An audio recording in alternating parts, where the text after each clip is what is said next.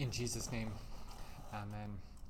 Uh, I want to encourage you before we start today that if you haven't already, to, to go back and read our passage for today. There's a link for it in our, our video below. Passage is from Mark chapter 4, verses 21 through 25. And uh, once you do that, or if you have already done that, I want to begin then by, by just affirming you. Uh, I want to affirm your confusion because I would guess that at least a few of us here today uh, close the Bible after reading this passage with maybe some perplexion, maybe a whole lot more, uh, many more questions than, than answers. It's a, it's a tough passage. And in, in fact, even in just my study this week, reading a lot of different books and theologians and, and commentaries on this passage, there are all, all sorts of conclusions about what it means, sorts of uh, disagreements, but, but very few solid answers. It's, it's, a, it's a tough one. And so if, if you left reading that passage kind of scratching your head today, I just want to affirm you are not alone. There are many people wondering probably many of the same things as you, right? Like, like what is Jesus talking about? This talk with a, a lamp and sticking it under a bowl or putting it under or a bed. Like, what is that all about? What is he referring to, right? It's got to mean, be referring to something deeper. And is the lamp the gospel? Is it Jesus? Is it me? I mean, sometimes Jesus refers to his people as the light of the world. So, what's he talking about? And and, and then what does this talk about measurements, right? Jesus says today, with the measure you use, it will be measured to you. Seems pretty transactional, right? Like, like what we put into our faith is what we get out of it. That seems, I don't know about you, it seems to rub me the wrong way. It doesn't appear to be what grace as we know it is all about, uh, a good and free gift. So, what is Jesus? What's he talking about today, right? What is this passage all about? It's, it's not easy. Well, I, have come to see that I believe this passage uh, is presenting to us and asking us to reflect on two very important questions.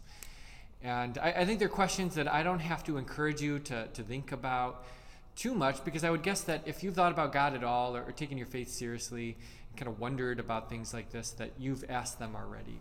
And, and the two questions presented to us are where is Jesus? What he's asking us in all this talk about lamps and baskets and beds. And then the other question is who is Jesus? And that's what he's getting at when he talks about measurements. And we'll try to answer both of these questions and to spend some time reflecting on it in light of our passage. Again, where is Jesus and who is Jesus? Uh, before we really jump into the reading, though, I want to uh, I want to talk to you about my favorite childhood game of all time. And in fact, if if you offered to play it with me today, if we got a group of people together and we weren't in the midst of a pandemic, I would, I would probably take you up on it. And the game is sardines. Uh, and if you don't know about sardines, it's, it's a twist on hide and go seek. And uh, for sardines, you need a, a pretty good sized group. The bigger, I think, the, the more fun that it is. And so here's how it works let's say you have 10 people. One of them uh, is going to be the person that hides. So, of course, just like hide and go seek, they get a head start. Everyone closes their eyes and starts to count down. And, and then once it's time, uh, the other nine people go out and try to find that hiding person. But when they find that person, uh, they hide with them. So if the person has jumped behind the couch, the first person to find them jumps behind the couch too. And then they wait until the third person finds them, and that person jumps behind the couch. And it's a really fun game, uh, unless you're the last one looking. right? If you're the last one looking and, and you, you're kind of wandering around and you're realizing, okay, I don't see any of my friends anymore. They must have found the person and it's just me now, right? And if you spend some more time looking and you're not finding it, it's hard, right? It's a lonely place to be in. Knowing that for whatever reason you can't find the person who's hiding and knowing that everyone else has, and in a sense you're on the outside looking in. It, it's, it's hard to be the last one in the game you know, I, I, bring that up not just to encourage you to play it with your kids or your grandkids, although I hope you, you do. Uh, I do think it's fun. But I bring that up because I, I think that sometimes that's how we feel in our faith, right? We, we feel like Jesus has gone off and hid, and we are wandering around and and we can't find him, we're looking for him, right? We want to hear from him. We want to see him. We want answers from him. We, we need, we know we need his gifts when it comes to our, our marriages, our relationships, our friendships, our, our careers, right? Even our, our, our finances, right? Every aspect of our life, we, we long to hear from Jesus. We, we know that we need him, and, and yet we can't find him. And, and sometimes it feels like everyone around us already has, right? We come to church and there are all these smiling faces and everyone's singing their praises, and, and we're wondering, how were they able to find Jesus? And why can't I? The world looks dark sometimes. And, and I bring all that up because I, I think uh, today in our reading, Jesus, first off, he's affirming the fact that we don't see him, that he feels hidden to us.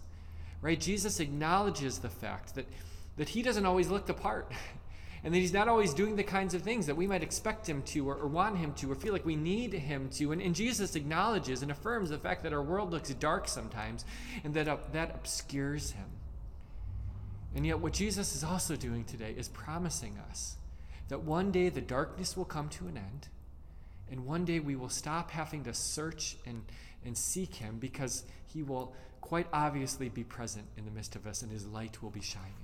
That's what He's saying today when He says, Do you bring in a lamp to put it under a bowl or a bed? Instead, don't you put it on its stand? For whatever is hidden is meant to be disclosed, and whatever is concealed is meant to be brought out into the open.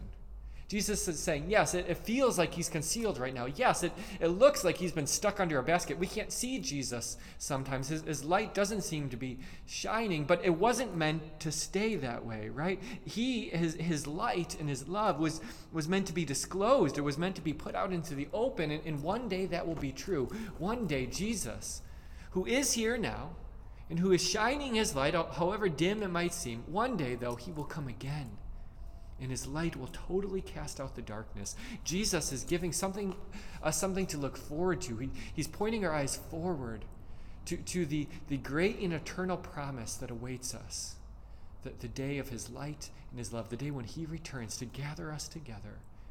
Jesus is saying, Yes, it's dark, and you can't see me now, not like you want to, but remember what awaits you. Remember, my light will shine out. Uh, here's one way you could think about it. Um, uh, most of you know, if, if you've been uh, following me along in our church along for very long, uh, you know that I have a wonderful wife. And that was on full display for my 30th birthday uh, a few years ago.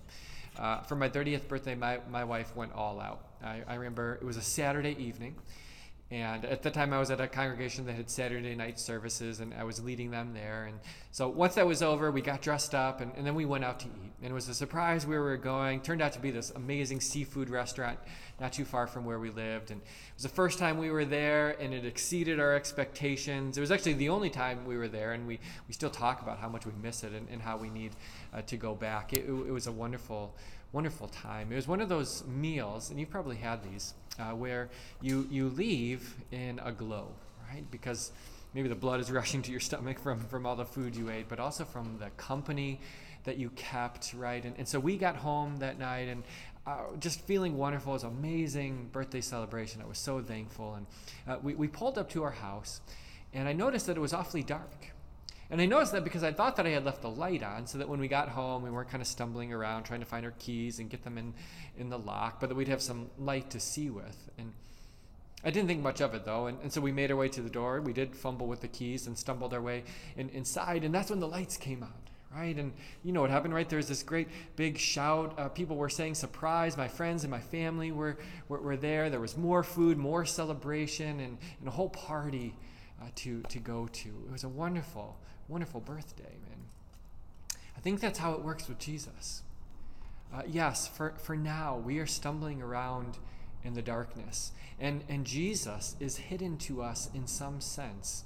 Uh, we, we don't see him like we, we should, but, but that darkness, uh, like for my birthday, it was not meant to last, right? What good would it have done if it had stayed dark in the home? I wouldn't have seen my friends and family. There would have been no party. And, and, that's how it is with Jesus. Yes, it's dark now, but the, the darkness serves a purpose, but only for a time. And, and one day, Jesus will turn on the lights when he returns, and, and he will be there with our friends and our, our family and all the faithful people of, of God. And there will be a celebration there, an eternal feast that will have no end. And Jesus is pointing us forward to that. He's saying, Remember the party, the celebration, the feast that is coming. This darkness that you're stumbling around in will not last.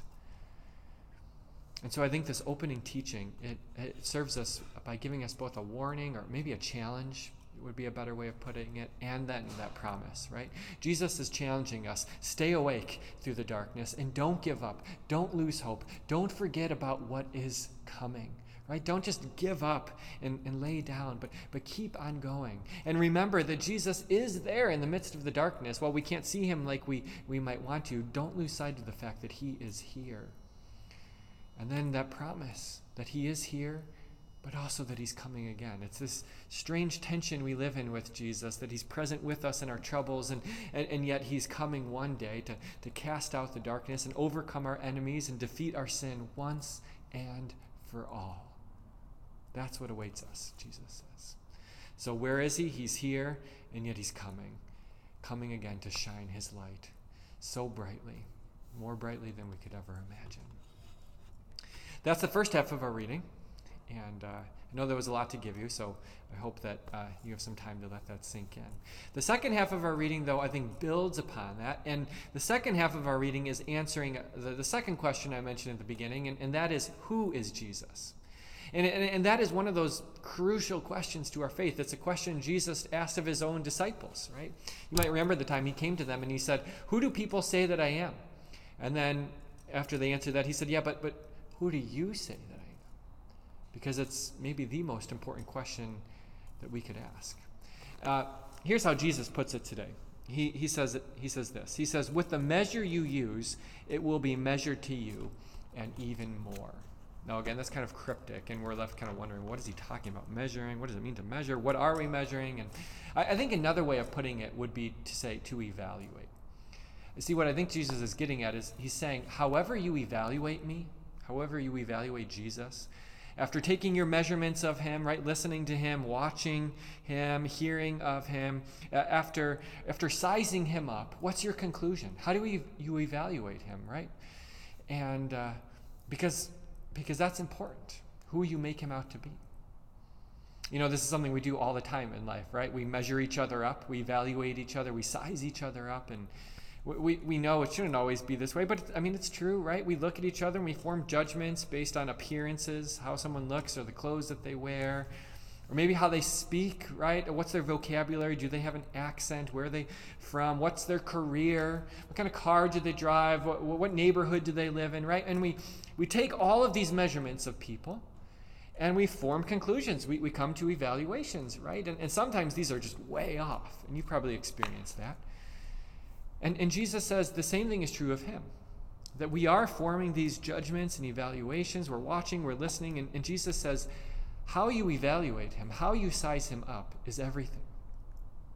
You see, if, if you come up to the conclusion after making your measurements that Jesus is just a, a good teacher and a rabbi, well, then that's what he's going to be to you just a teacher, just a rabbi, but nothing more. And uh, and if you decide after making your measurements that Jesus is uh, just a good buddy or a good friend to have around, well, that's what he's going to be for you.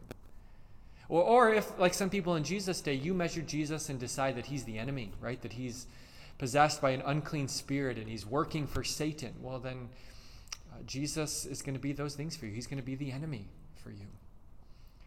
But it's Jesus' promise that if you come to the conclusion after making your measurements that Jesus is the Messiah, the, the long waited for one, if you come to the conclusion, the evaluation, the measurement that Jesus is the Savior of the world that you so desperately need, and, and that He is the Lord that you bow down before, then He will be all of those things to you and more. He will bring to you peace and hope and love and, and grace and fulfillment and identity and purpose and, and security, right?